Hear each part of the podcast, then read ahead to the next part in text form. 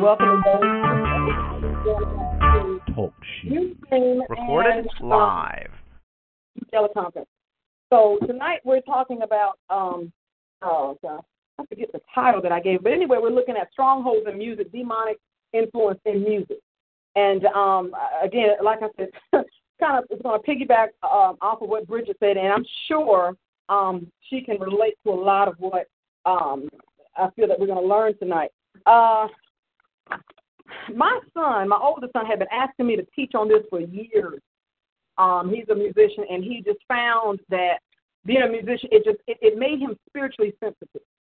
And any musician, and I don't mean songwriters, but mainly the musicians, because you're opening up to receive sound, and you're opening up to receive chords and things of that nature. So it's a different type of spiritual sensitivity that comes along with it that really makes them very vulnerable, you know. I did a study years ago, and that was when he was asking me, he was like, Mom, please teach on it, please teach on it. I did a study years ago about King David. And, you know, most of us know that King David was an avid worshiper. And he was such a worshiper that he would make up his own instruments. I mean, he just like, you know, I want to make a song to the Lord, and I'm going to use the stick. You know, and he just, you know, whatever he had, you know what I'm saying? And, of course, the entire book of Psalms is a book of songs.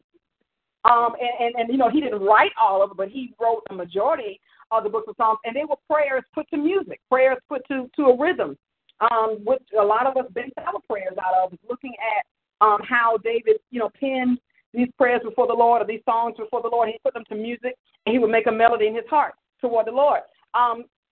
But you look at David's life, and you see that his life was filled with so many challenges. And I believe a part of the reason why he faced so many challenges is because being a musician made him so spiritually sensitive. And we're going to talk about that tonight. Lord, help us get through this class tonight in Jesus' name. God, I embrace a fresh teaching wisdom, God, revelation, Father, above and beyond what I've studied. Lord, God, speak to us, Lord. God, expose every plot and plan of the wicked, that we as intercessors, as prophets and prophetic people, that we can be so wise, Lord God, and so discerning, God, when we hear certain types of music, when we come into the company of certain types of people, that, Lord God, we would know exactly which spirit is in operation, God, and to the point that even when we're ministering deliverance, God, those of us who are in leadership or those of us who are also workers, God, that even when we're ministering deliverance, that we, Lord God, can hone in on some of the trappings of strongholds and music that are binding up your people, especially our young generation. God, we bless you in Jesus' name. Amen. So, in the very beginning, we'll talk about Lucifer. Most of us have heard in church throughout the course of our life that Lucifer was kind of the praise and worship leader of heaven. And I quote unquote, the Bible doesn't say that, but we infer that. In Ezekiel chapter 28, I'm going to give you a few scriptures here. In Ezekiel chapter 28, verse 11, beginning at verse 11, Ezekiel 28:11. Moreover, the word of the Lord came unto me, saying, Son of man, take up a lamentation upon the king of Tyre, and say unto him, Thus saith the Lord God, you sealed up the sum full of wisdom and perfect in beauty. Now, God was not talking to a physical human king. This was a spiritual prince. Okay, this was an entity. This was a demon, a prince demon that the Lord was talking to. And then as the conversation develops, then the Lord begins to speak to Lucifer himself. Okay? So he says, You have sealed up the sum, full of wisdom and perfect in beauty. You have been in Eden, the garden of God. So now you see the transition here, who God is really talking to. This was the spirit that was using the king of Tyre during that time. He said, You have been in Eden, the garden of God. Every precious stone was your covering. And the sardius, the topaz, the diamond, the beryl, the onyx, the jasper, the sapphire, the emerald, the carbuncle, the gold, the workmanship of our tabrets and of your pipes was prepared in you in the day that you were created. So when God created Lucifer, this cherub, he was created to emulate. He was created as sound. Every time he would move, there was a sound. You understand? Are you okay? So, and let me tell you something. That's why I just went ahead and prayed in, because I feel like as I've been studying this now for a while, and some of the things that I came across, I was like, Lord Jesus, help us, your people. But anyway, let me try to stay on course. Let me try to stay on course with this tonight. So he was created this anointed cherub, the covering angel, right? He was in very close proximity to the throne of God, so much so that he desired God's seat. He wasn't watching the Lord from afar. He was so much in close proximity that he said, I can do this, okay? And so he wanted the place that God inhabited. And the Bible says that now, he said, you were in Eden, the garden of God. He begins to describe how beautiful and how precious. And then it moves down toward the end of the scripture, how he had these timbrels or tambourines and these pipes, or it was like a flute or an organ sound. Excuse me. When he moved, okay? When he moved, there was sound. So you know, it's needless to say how he would influence sound now, all right? Do you see the thing in him? He was created as sound. So if anybody knows what it takes to move people, to influence people, to impact people, to draw people in or to hook them, like music, they got a hook to it or take it to the bridge, okay? If anybody knows how to do that, he does. So moving on now, you are, verse 14, the anointed cherub that covereth. She said, I sent you. So God said, I sent you. I did this for you. He said, you was upon the holy mountain of God. You walked up and down in the midst of stones of fire. So this angel, this type of angel, because a cherub is a type of angel, had direct access to the Father. This is why God loves music. God inhabits the praise of his people. God made music to surround the throne. God loves us to offer the sacrifice, the incense, which is a pure fragrance, a pure holy lifestyle. He loves that. He dwells in that.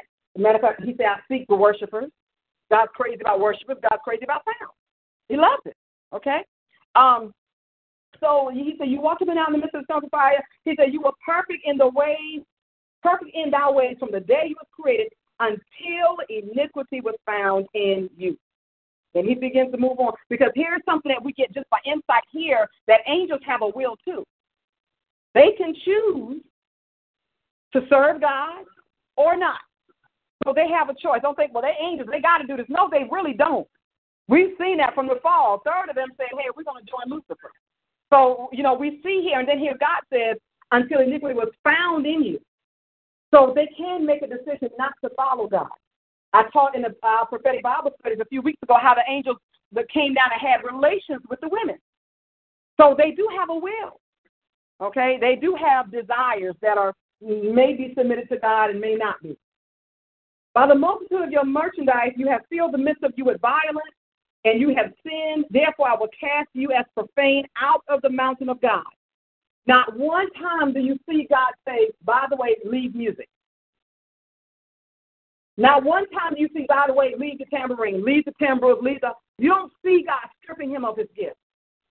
The word of God says, right, the gift of God comes without repentance. That's why you can find people who have been moving in God for a long time, moving in the anointing, can preach you up under rug, up and down the wall, take you across the river and back. You understand what I'm saying? And then fall and find that the gift still works in the fall. Okay? I can't even finish that sentence. They found out that gift still works in the fall. So now they devise a way to enjoy sin and work the gift. These are the people, you know, like when you lose a job or you leave a job and they say, turn in your badge, return yourself. These folks kept the badge. They're still trying to get in, but they're not on payroll.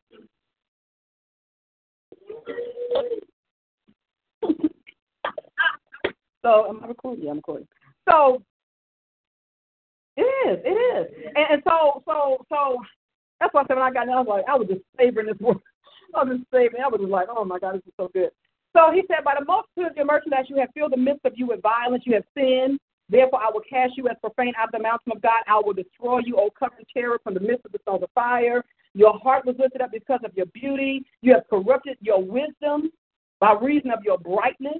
I will cast you to the ground. I will lay you before kings, and that they may behold thee. You have defiled your sanctuaries by the multitude of your iniquities, by the iniquities of your traffic. Therefore, I will bring a fire from the midst of thee. It shall devour thee, and I will bring you to ashes upon the earth, that all will behold you. And you, of course, Revelation backs that up. and all the people that know them among the people shall marvel. And you shall be a terror, and you shall never shalt thou be anymore. In other words, he said, your place will never be found again.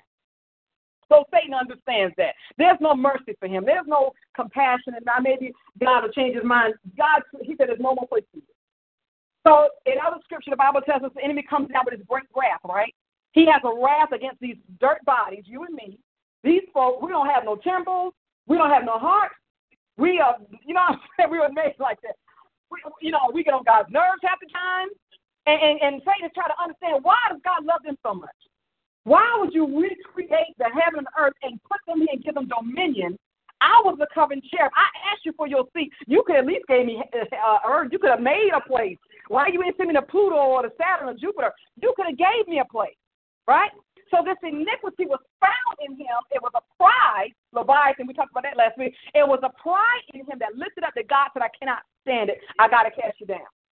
So when he comes down with the sound. He comes down with the knowledge. He comes down with the insight. He comes down with the wisdom. He knows how to get you rocking and rolling. And don't you know the term rock and roll is an insult to the kingdom of God? Because God rolled the rock or he rolled the stone away. So the enemy said, I'm going to use the rock and roll. It's an insult. The term rock and roll is an insult. So I wanted to start out really strong and really hard. Because when we get into the strongholds of music, I want you to understand how devoted Satan is to destroying mankind through music. Now, this is not condemnation. I'm not trying to get you to throw out your music, but I guarantee you by the time you leave out here tonight, some of the stuff you've been listening to, you can be like, hold up. Let me check the spirit you operating in. Okay, so we find in Exodus chapter 28, 11 through 19, how Satan was involved in the music of heaven. We don't know if he was the only one. We do know he was one of the ones. He was the covering cherub. So if he wasn't the only one, he was certainly up there. Okay, he had hierarchy, he had rank, but he was cast down. So I gave Ezekiel 28.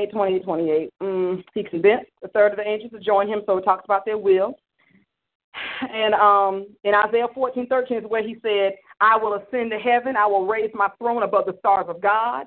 I will sit enthroned on the Mount of Assembly. And it's funny how every artist wants their star on Hollywood Boulevard. It's something about Satan and his infatuation with stars. Okay? Yeah. I will raise my throne above the stars of God. I will sit enthroned on the Mount of the Assembly on the utmost height of the sacred mountain. So he wants this high and lifted up place. The high and lifted up place in man is your mind. That's the highest place in man is the mind. This is where, and I mean soul, mind, will, emotion. When I say mind, I'm talking about your soul. This is what's going to determine heaven and hell for you. The thoughts that we allow to govern our life, the actions, because your thoughts become your actions. As a man thinketh, so is he. So he's still seeking to ascend to the high mountain. Okay?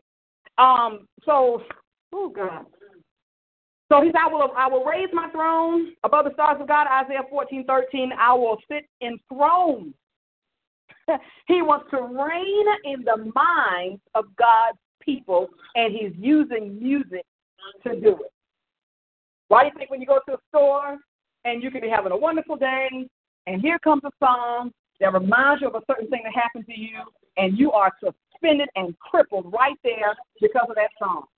I was in the pawn shop a couple of years ago. I was buying a laptop for somebody, and a song came on that reminded me of the day that I got the news, because music can cripple you. When my mother was passing, because I understand deliverance, I understand all of this stuff, when my mother passed, and even a few weeks after that, I didn't listen to any music. No music. Because music triggers memory. And you can think that you delivered and set free and you healed, and you get someplace and hear the song, next to you, you're in the middle of the floor crying. You know what I'm saying? Y'all laughing. This is real. Music is strong, okay? So I deliberately shut down all music in my house because I did not want the enemy to use music as a trigger for my emotions, okay? So going back to when I was in a pawn shop, and I was purchasing a laptop for a gift for somebody, and a song came on that I was listening to, or I wasn't even listening to. I think it just kind of reminded. Okay, thanks. That's where it came from. When I was a kid, when I would ride with my stepfather in the car, wherever, that song came on, and it kind of connects. It was a soul thing. I'm probably not explaining it like I want to, but hopefully y'all get it. But the song was "Can We Talk" by Tevin Campbell. Okay, and for some reason that song opened up something in my spirit when I was a little kid riding with my stepfather. I don't know why. Okay, when I was in the pawn shop and he had passed, the song came on, and I stood at the altar trying to pay and burst into tears. Because it triggered grief. You understand what I'm saying? So what I'm trying to say is that music is so powerful. Music can make you laugh. Music can make you cry. Music can make you shout. Music can make you fall. Music can make you lust. Music can make you sin.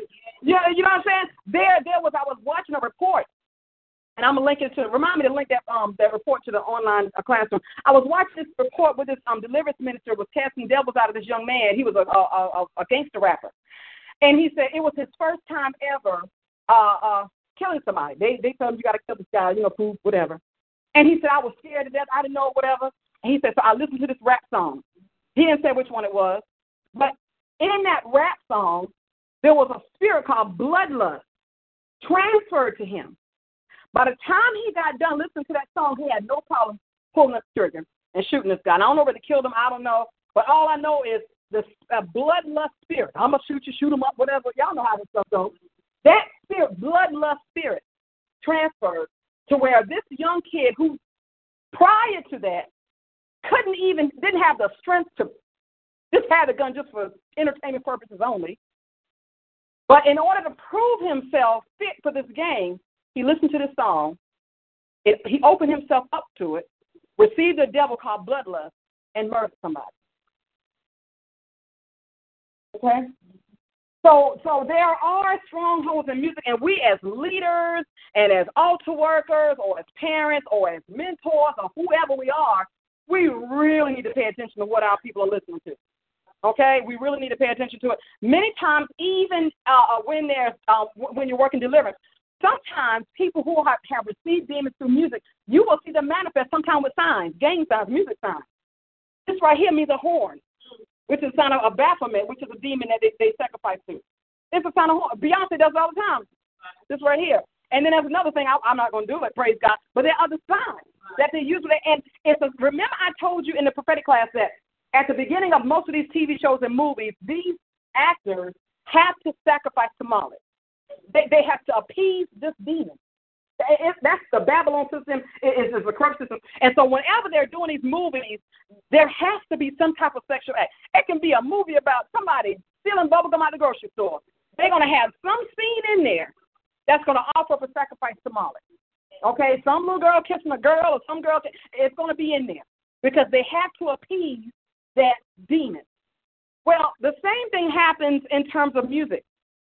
And you can have several different spirits operating in music. Bloodlust is one of them. The gangster vibe, whatever. I don't know what they call that demon now. They're calling it gangster demon, OG demon.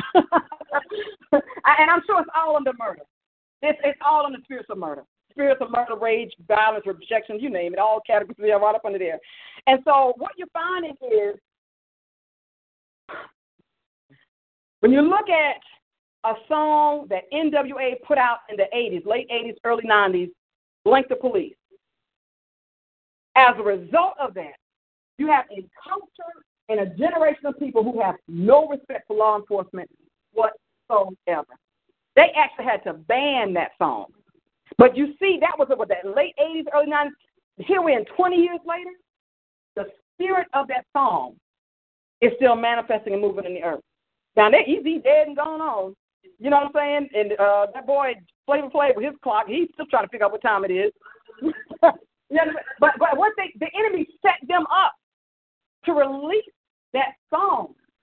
And young people, I used to listen to it. I mean, I said it too. I didn't know, praise God. And so, we open our souls. Open our souls. Whitney Houston made a song, and I'll always love you. And that thing just makes me cry. It's the saddest song ever. You know what I'm saying? It's full of rejection. It's really rejection, you know. So I say goodbye. Please don't cry. And I'm like, oh my God, you know. It's a sin. It's going to get you fun. Certain songs. You can be having a great day. Just got paid Friday night. All you, I mean, you feeling good. You playing that song. So you, it's a power in music that I don't think we pay that much attention to. Okay, music and listen during the holidays, which we're coming up on it now. The music is going to change. What is the music going to change to? It's going to have a subliminal message that says, "Stay in here a little bit longer. Don't you feel happy? Don't you want to remember little Johnny, little Susie?" And it wants you to shop for everybody that you related to. And then by the time you get out of the store and look at your receipt, you're like, "My God, I don't even know these people."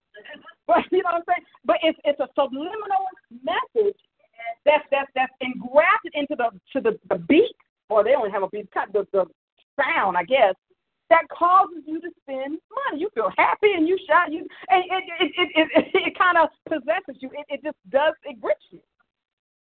Okay? So, oh, God, I tell you, this is something, people of God. This is something. So when Satan came down, he came down with sound. And he came down with a way to influence man's thoughts. He came down with a way to insert subliminal messages. He came down with a way to open people up to spirits and demons. God never took that away from him. But God said, choose. And God gave us gifts of discernment. And God gave us wisdom to know what to plead to and what to come away from. Now, let me see. What I have are a list of quotes from many secular artists, how they have described them opening themselves up to deals. Now, years ago, Stephen King, and most of us know Stephen King, he's like the king of horror music, right? Horror movies. And he did a TV show, I don't know, it was some nighttime talk show, whatever. And so they were interviewing him. He was like, how do you come up with this stuff? You know, how do you get so creative and how do you come up with it? And he said, well, I sit at my desk and he said, I just fall asleep. And then when I wake up, he said, my script is written out for me. Now, I saw that thing when I was like a teenager. I'm like, man, wow. Now, as you study and as you understand how demons can take you over and how, you know, how they can influence the media, mountain of entertainment, how they can influence and stuff. And because you come on now, some of the demons I cast out look like some of the folks on TV. I'm like, now, how do they know how that demon looks like? How do they know what that demon looks like? So that's a revelation. There's a scripture. I think I quoted it here. Here it is in James chapter 3, verse 17. James 3:15. Such wisdom does not come from above, but is earthly, unspiritual, or demonic. There's a craftiness and there's a wisdom that the devil gives people, that the devil makes available to people that can come up with things, and that's mind-baffling. Because, again, he came down with gifts. He didn't get stripped in the process of being beat by Michael. He came down with his stuff. But anyway, I wanted to get into some examples because I did some research. Now, my baby boy Darius, he's very strong in studying the Illuminati. I mean, he can tell you, Mom, that's the Illuminati sign right there. Mom, that's something. I mean, I'm like, man, when God get ready to use you, boy, you're going to close over stuff. He can tell you, I mean, God has given him a thirst for knowledge to expose the Illuminati. So I keep him covered because I know he's going to do damage when his time comes. But he can tell you, you know, he points them out. God's given him that revelation to do that. But anyway, I looked at some of our most popular singers. And like I said, Bridget Mike can confirm some of this. And I've got so many of them. I sure hope I can get through them. Let's see. I wanted to start with Beyoncé. I think that's kind of the most popular artist out now. And I told you about how she, you know, makes the sign. She has an album out called I Am Sasha Fierce. And on that album, there's a war between good and evil. She's got a song that says Ave Maria, right, which is known as a Catholic religious song. Then she's got a song called Halo, right, and then she's got another song. It's like a clash. And it's all, and it, even when you look at some of her videos, and I had to watch it kind of with a glove over my face because I'm not trying to get drawn into it. You understand? I'm looking at it for research purposes. I'm not entertained at all. I'm not impressed. But at the same time, you want to see so that God can show you what it is that's caused our young people to be slaying in beavers. You're like, what is this? You know what I'm saying? Anyway, when she came up with the Sasha Fierce thing, I have her quoted here. I have her quoted. But to give history, we know she was born with Church of God in Christ, okay? And so you find this girl, same thing Whitney Houston was born with Baptist, raised Baptist, right? And so the enemy targeted the gift, just like he does with prophetic people. You wonder why you're 1-900 called the psychic, and many of them were true holy prophets of God. But they found out, like we talked about the court prophet, they found out, I can get money for this. I can get paid. And so they took their gift and they merchandised it. And that's what God was saying about by Lucifer and Ezekiel. He said, you merchandised it. You took that gift that I gave you and you try to get gain from it. But with Beyonce and with many others, R. Kelly, that brother, I felt like he's preaching. It's like a demonic sermon. But that brother's voice is still anointed. You can hear Whitney Houston. You can hear the anointing on some of that music. And no, they're not glorifying God, but I'm like, they raped the kingdom. They took that gift that belonged in the kingdom and they raped it, and they're misusing it. And you listen to it, and you can feel chills, and you feel like, ooh, this one. But the words are like, you know, like if you can separate the words, you know what I'm saying, from the spirit of the song, I don't know if you can do that, but you can hear that gift that God gives there under arrest. You see what I'm saying? It's under arrest. R. Kelly has a gift that's under arrest. If God, which I'm praying, if God would save and deliver that man, oh, I'm telling you, that he can save somebody. And then you'll find some albums where he is producing gospel, right? So you find that wrestle in him, where he 1 minute, he's just like what I'm talking about. Beyonce, 1 minute, Ave Maria, Halo, next minute, put a ring on it or whatever she's doing. It's like I want to please God with this gift. This gift is still crying out to God to be used, but it still has to be sacrificed to the devil whose soul I sold myself to. So again, they have to appease that devil. They have to sacrifice to that devil. So on that Sasha Fierce thing, I'm trying to find that quote that she made when that devil actually took her over. When that devil actually took her over, it was a certain dance that she did. And I think that dance was on the and I don't know the song. I didn't even look up to see what it sounds like. But the name of the song was called Crazy in Love. And when she got down on the floor and kind of did like a doggy style dance, when she did that dance, Sasha Fierce entered into her. Now let me show you something. Isn't it something? This is something. Hold on. Okay. Here she says here. Let me get it because she quoted this, and this was quoted in People Magazine, November 18th. I'm going to tell you about Michael Jackson. I'm going to tell you about Prince. All of them. The theme of the album "I Am" by Sasha Fierce revolves around the duality between the godly Beyonce, which remember God called her. God, that girl is chosen by God to do the work of God. Okay, and you found what she got with Michelle Williams. And what was the other guy? I can never remember her name. Kelly Rowland. And now Michelle Williams, she wrestled with that thing too. I don't know about Kelly, but I know Michelle is truly called. She's truly called. So you see this. You know, I'm bringing all of this out because a lot of times when we're praying for people and when we're ministering or mentoring people, there's a war going on. Some of them know that they're called. You can't even preach to them. They can tell you the word better than you can. But what has happened is they allow the enemy to seduce them, and that gift now is under arrest, and they have to sacrifice to that devil. And many of them, you'll find, with Michael Jackson, with Prince, they tried to escape it. And they got killed before they transitioned back. Okay? He's talking about strongholds in music. So this spiritual duality is found in the songs, in the pictures, and the videos. On one image, she has a Christian cross of the good and a pure Beyonce versus Sasha Fierce, who has a devil horn thing. So then I talked about the songs like Ave Maria, Halo, which had a spiritual thing to it. And then she had songs that she had to give a sacrifice to her satanic oppressor, Sasha Fierce.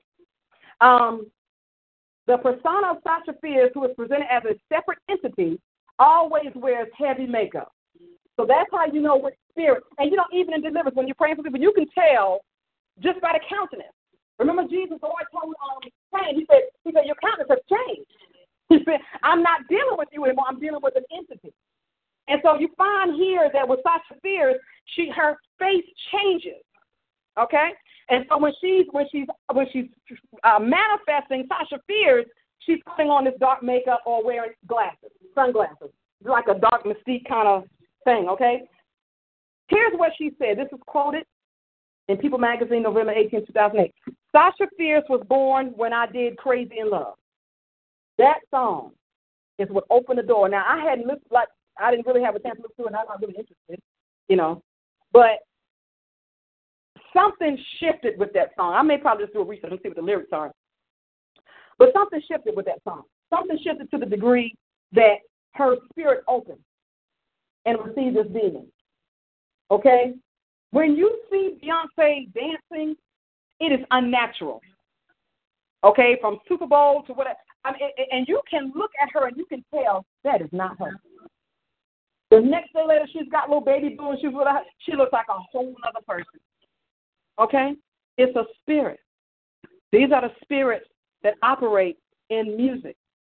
Okay? She said, people, when they meet me, expect that all the time. She said, but that person is strictly for the stage. So Sasha Fierce shows up for money. Sasha Fierce shows up to parade across the stage to attract men and to cause young women to model her. Sasha Fierce is not needed at home with baby blues. You understand what I'm saying? Sasha Fierce is not needed at the grocery store. Sasha Fierce shows up when there's people and there's a crowd. There was another quote I had from her. I'm trying to. Okay, here she said that this new persona, which is Sasha Fierce, is fun, is more sexual, and more aggressive than her. She said, I have, this is what she called, I have someone else that takes over when it's time for me to work and when I'm on stage. This alter ego that I created, now she's taking blame, but I created, it protects who I really am.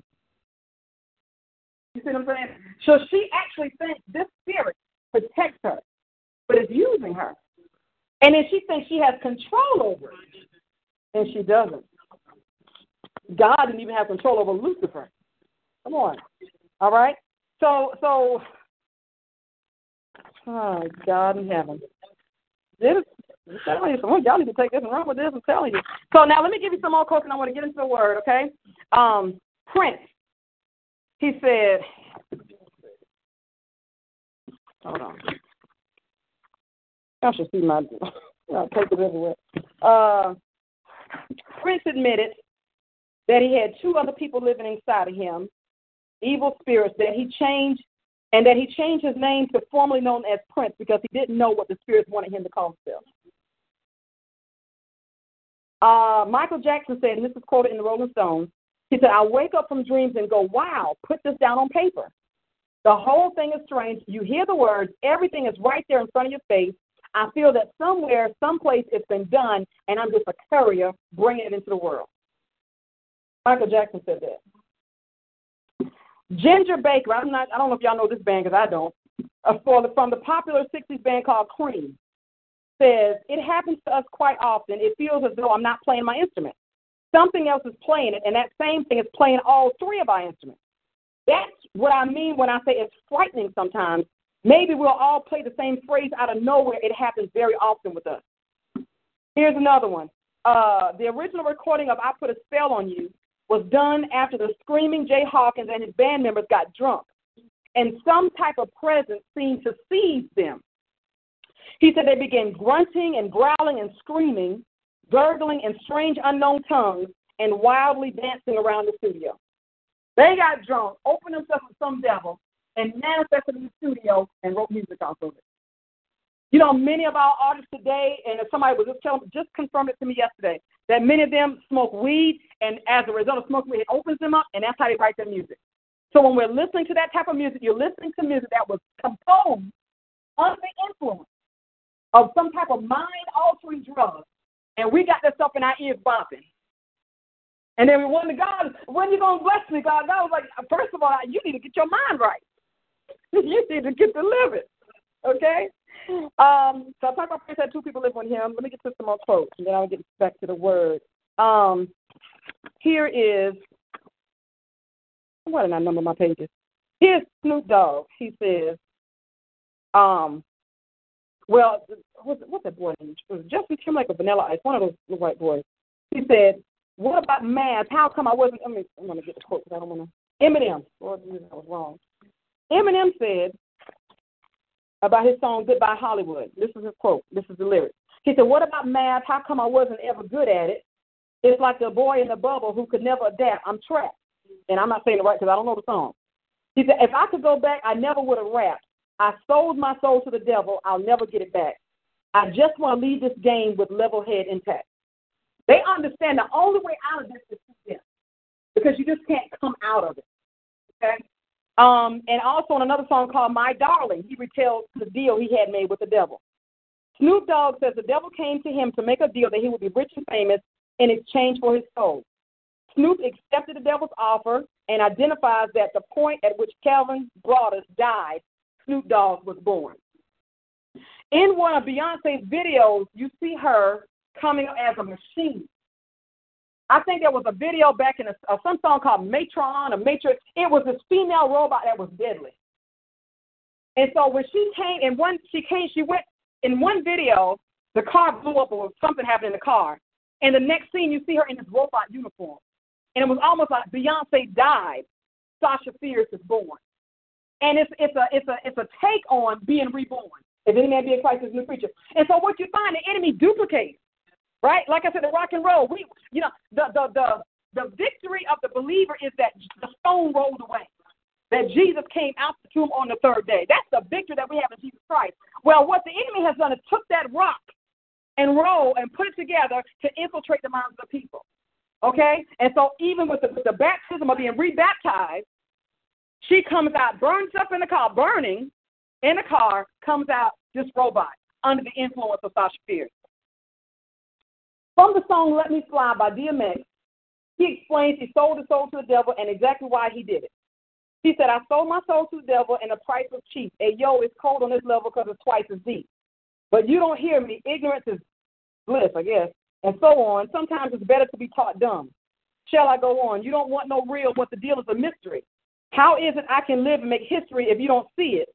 Then it wasn't meant for you to see. If you wasn't born with it, then it wasn't meant for you to be, but you can't blame me for not wanting to be hound locked down in a cell with the soul getting dwelled. This is hell. Go get the devil and get me the key, but can't be worse than the curse that was given to me. It's what I live for. You take away that, and I'm gone. Michael Jackson was also heavily involved in the occult. He admitted that he had a room full of mirrors, and he was always strange. He admitted he had a room full of mirrors that he could communicate with the spirit. Jackson said he would go to sleep for days with the aid of drugs, and we know that's how he left here, with the aid of drugs so he can get songs from the spirit, same thing as Stephen King said. He said, I go to sleep.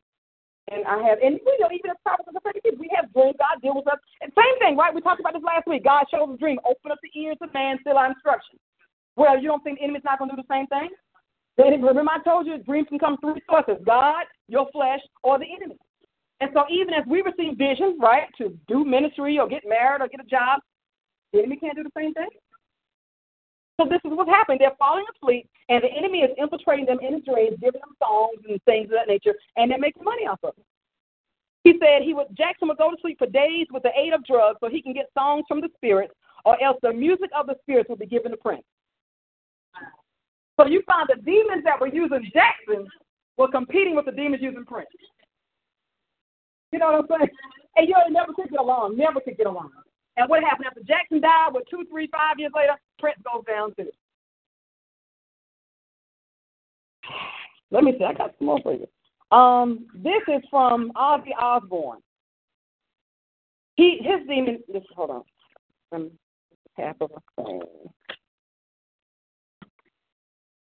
Oh boy, this is so much. Hold on, I don't have any of that paper.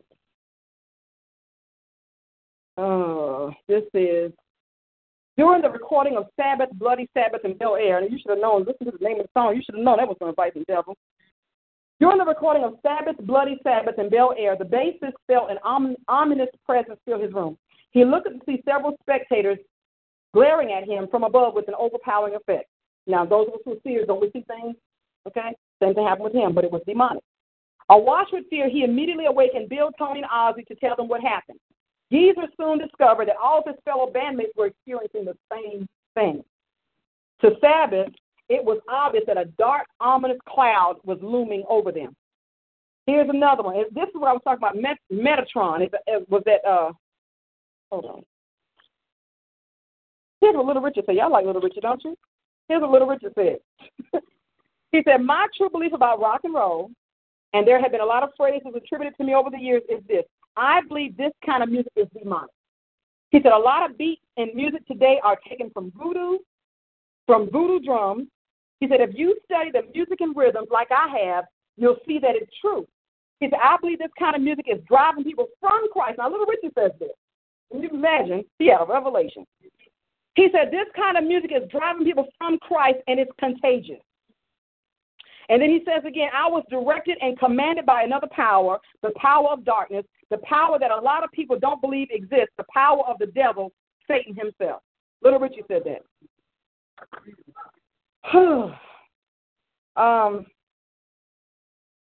It's something, and you know, and so we're watching people on stage, and we're watching, and we have no idea. Katy Perry is sold her soul. Sold her, you know, she's roaring and all of this stuff. Oh my God, I'm too greedy to get the rest of it. To be honest with you, I'm trying to pull out some important points that we can get it from what they're saying. You know what I'm saying? We know what the Word of God says. We know what our experience is. But to get it out of their mouths, hey, this is happening. When I fall asleep, strange spirits come in my room. Or when I wake up, my whole stuff is written out before me. Or when we do these drugs, this happens. These are real things, and this is what our society is listening to. And we wonder why we're seeing what we're seeing right now. You know, we're wondering why, you know, sweet Jesus. Let me see. Do I want to get more close to my spirit about greed with this stuff? Here's Joni Mitchell. I don't know if anybody knows. In 1974, Joni Mitchell told the press about a male spirit who helped her write music. This sounds like succubus, or incubus, rather.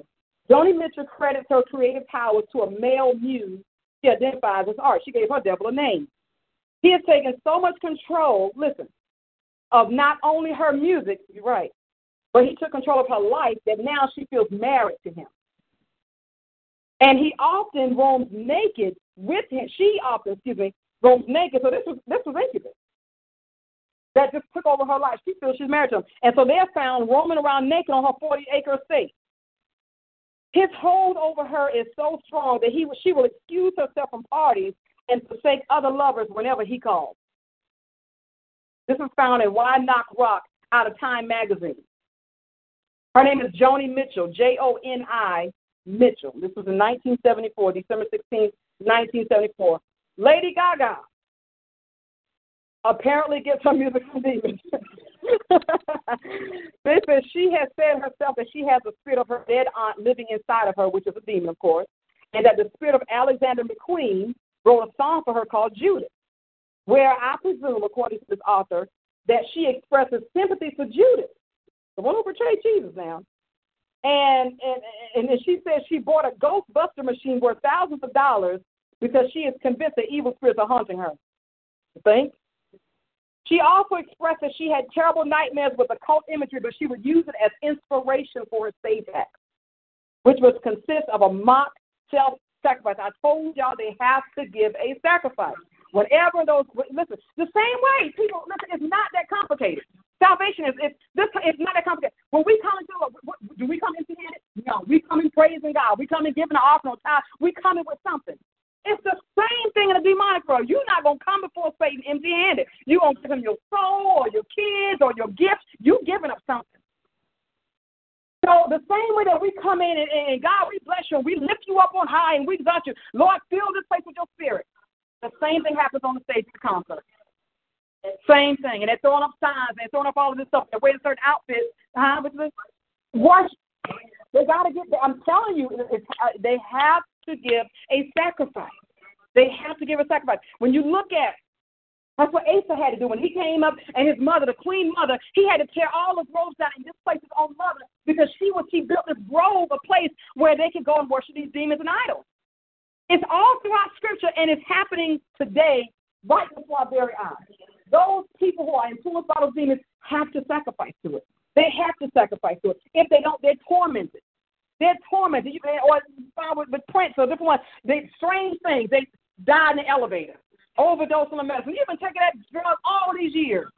Now you get a clue to come out and think, what was the name of this concert? This is it. He was ready to break. And what happened? Mysteriously, he's gone. When you sack Whitney Houston, and then what happened? Her daughter died the same way. Is this just normal? This is not normal. So, you know, when I bring this teaching, I'm not trying to scare you. Let me tell you, I don't agree with my own self. But, you know, when you look at how our society is open to these pagan, occulted craftiness of the enemy, and we're just doing it. And, you know, we're not thinking about it. We're just, and the bad thing about it, it's creeping into the church now. There used to be songs that would make you fall on the floor. I mean, Georgia Mass Choir, Jersey Choir, different ones, honey, Chicago Mass Choir. When they would sing, you would fall out. Those demons would come out without anybody leaving because their music was so anointed. The people sung, they fasted, they prayed. They didn't sing for to be seen or to get an engagement. Honey, they were adorned, they were modest. They just wanted to see the power of God. And when they sung, we felt results. People were delivered. People were set free. People had rededicated their lives to God. You saw change. Now it's a show. There's one church, and I don't call names because I'm not that one to be picking people. I praise God. I let somebody else do that. I just want to praise people. But in this, there's a church here in Charlotte that screams their praise and worship.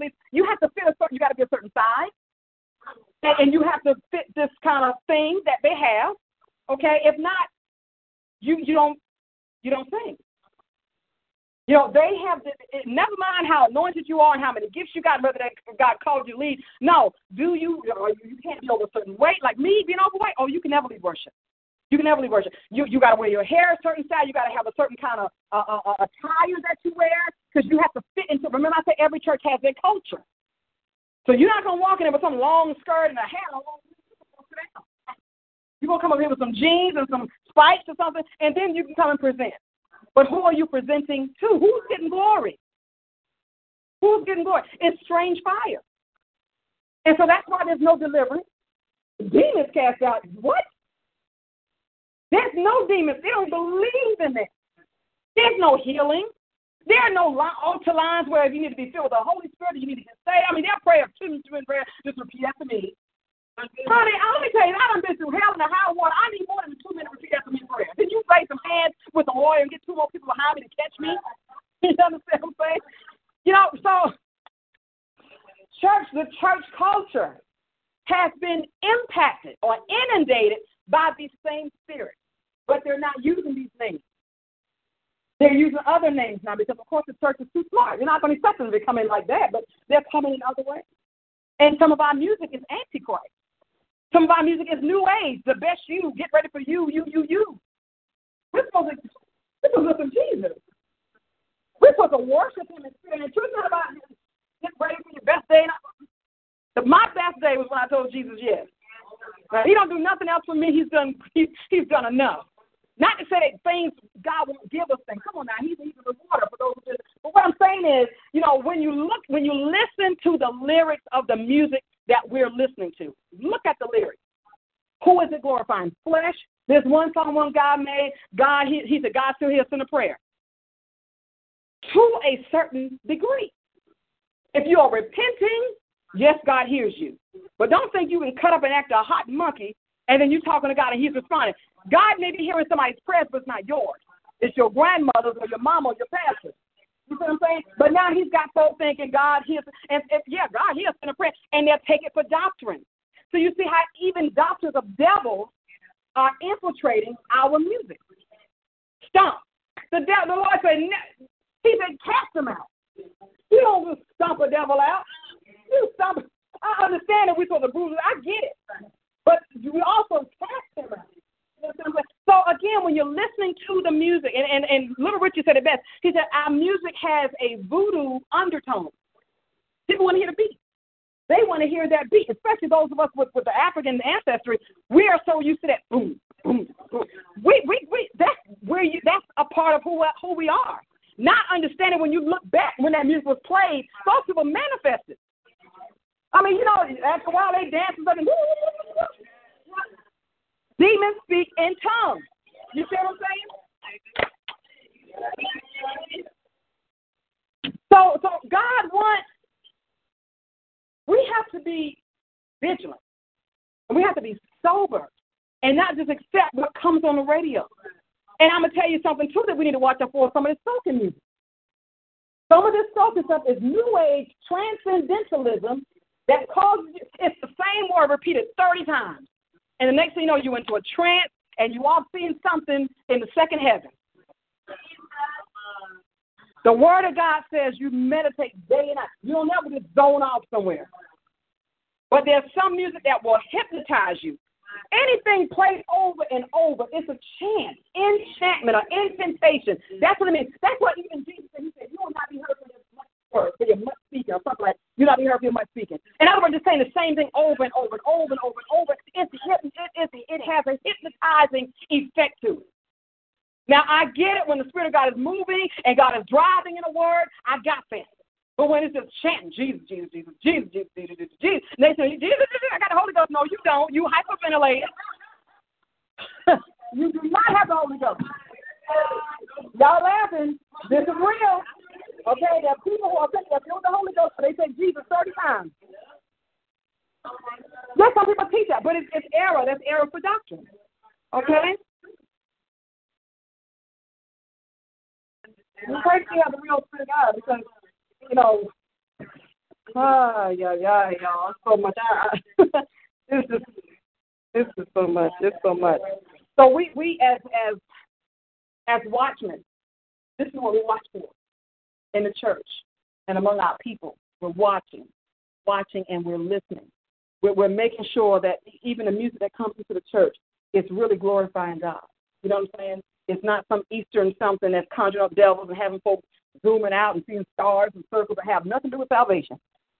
You know, have nothing to do with salvation. You have to be very, very careful about it. Be very careful. Again, there's a thin line in prophetic soaking music, a very thin line, to where it's not just something that's got you so zoned out and so tapped out. It becomes like a drug. It intoxicates you. And you thinking, I'm coughing heavily, and some devil done escorted you somewhere and gave you a strange revelation. You know, we have to be very careful about that. The Bible says in Psalms 1, He said, when you meditate, you don't ever just sit somewhere with your mind open. Never do that. Don't ever sit there and just like, honey, you better have some Psalms or some Galatians. You better have something on your mind. Don't you never leave your mind open like that. So we have to be more vigilant as the body of Christ and not just accept anything because it says gospel. If it's a gospel song, then I need to hear Jesus. I need to hear some aspect of salvation somewhere. Now, it might be inspirational or it might be soft, whatever they call it, but don't call it gospel if there's not a message of salvation in it. Let me try to... Let me try to get to a little bit more word before I close out and open up the question. Let's see. I don't know where did I get this from. Okay. I used to try to quote my courses. I get that from. Anyway, this I got this from an article in my research, and it said.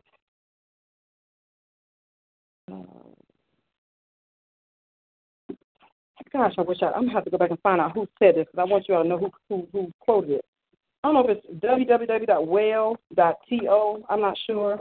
I'll find it and post it in the online classroom. But anyway, this person says this. I attended special ceremonies at various recording studios throughout the United States for the specific purpose of placing a satanic blessing on the rock music recorded. Now, on a video that I'm going to post in the online classroom probably tonight is a guy who actually worked in the industry, sort of like you did. He worked in the industry.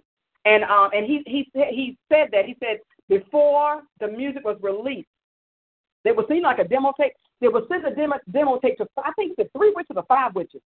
and what they would pronounce a curse over it. Listen, they would pronounce a curse over the so that everybody who listens to it is everybody who listens to it is possessed by it or is intoxicated or some mind altering effect they put over. Sort of like you dedicate something and what does it pray over?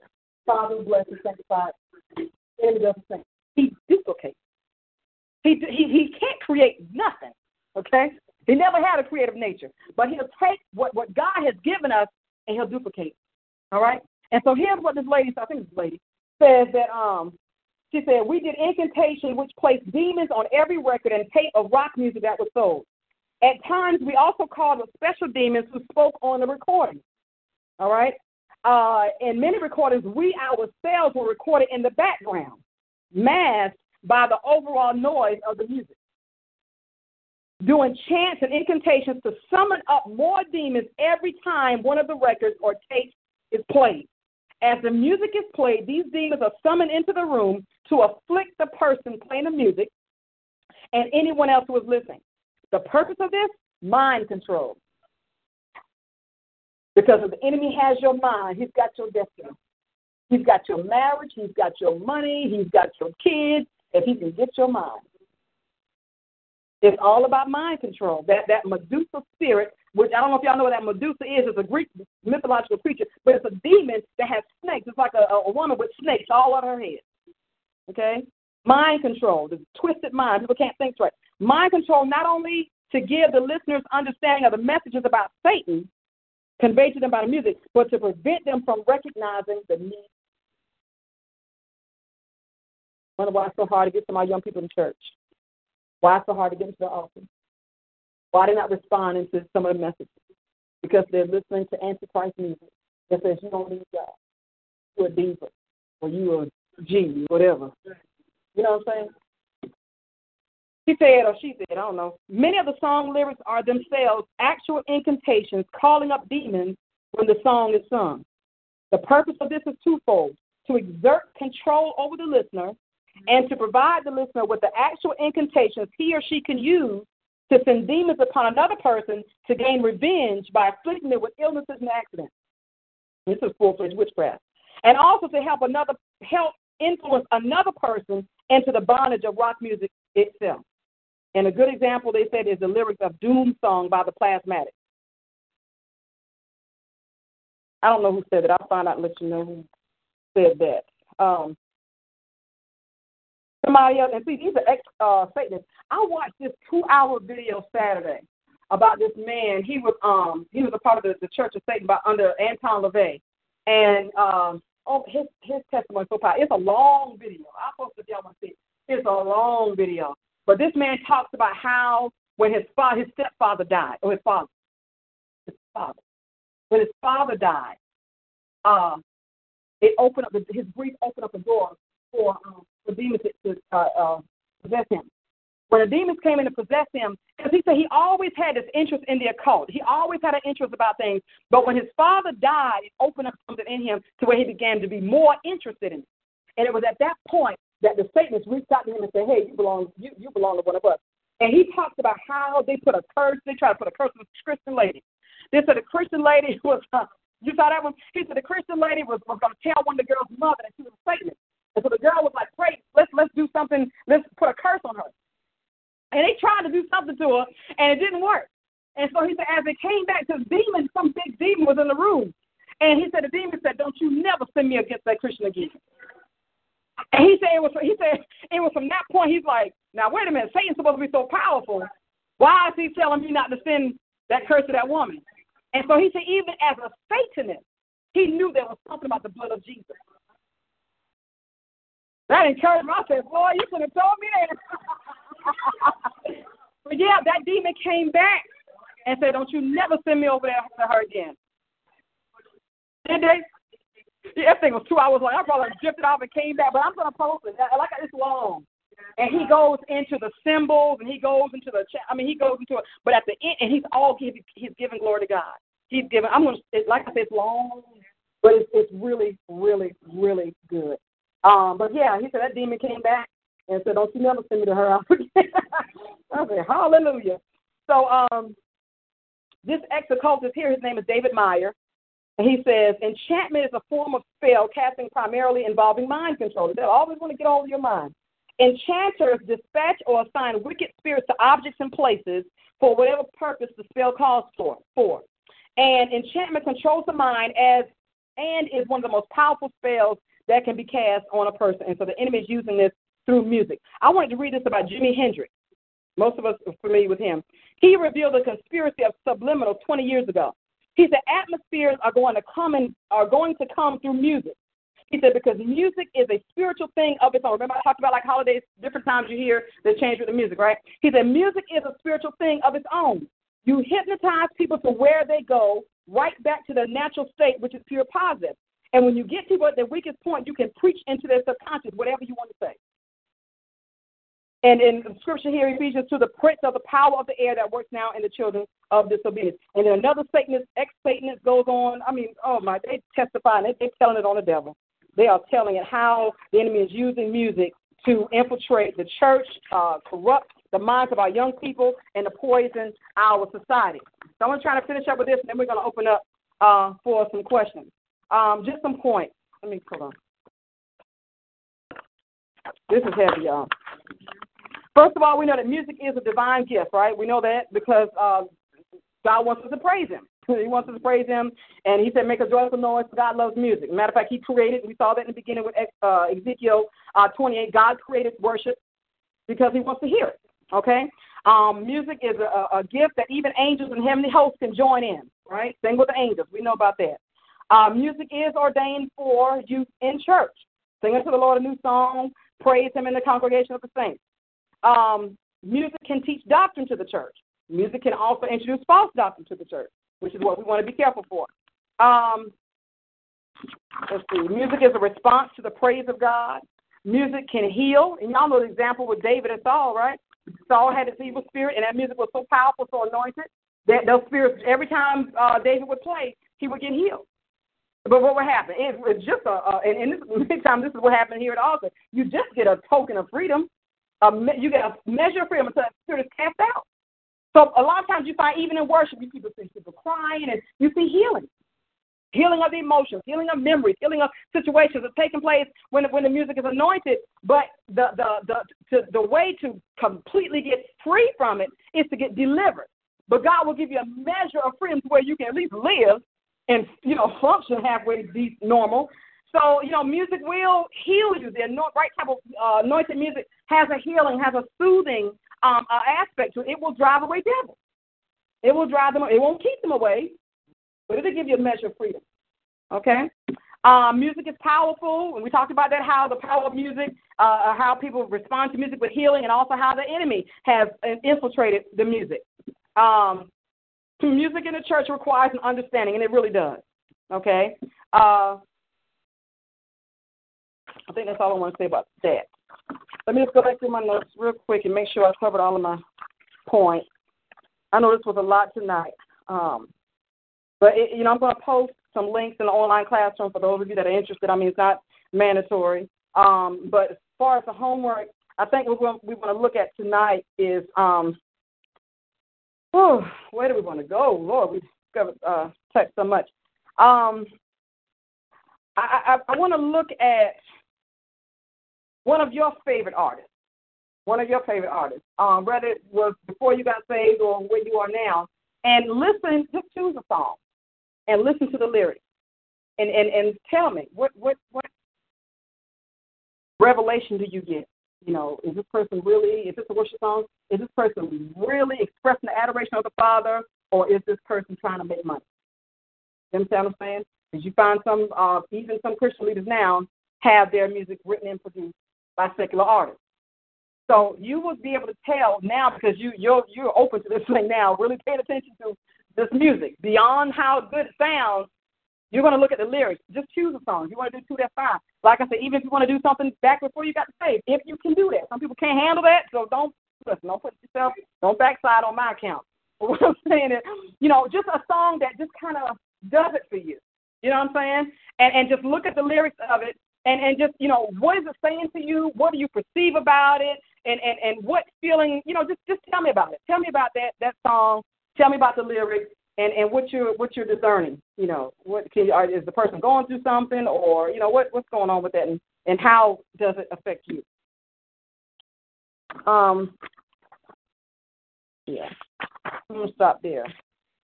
And like I said, I'm gonna post these links to the online classroom for those of you that are interested. I'm just FYI, you know, if you want to look back at it, you know, if you have a family of people that are just got music, always got earphones in their ears. What do you listen to? Yeah. I went with my daughter from the other day and found her listening to something, and I jacked up. I said, "Listen, if you want to live in this house, if you want to be whole, you will never listen to that again." So, you know, I can't control what they do outside of my house, but I can lay down a foundation that says this is not good. Okay. All right, close now, online people. We're going to close out here. For those of you here in class, I'm going to go ahead and take some questions from you.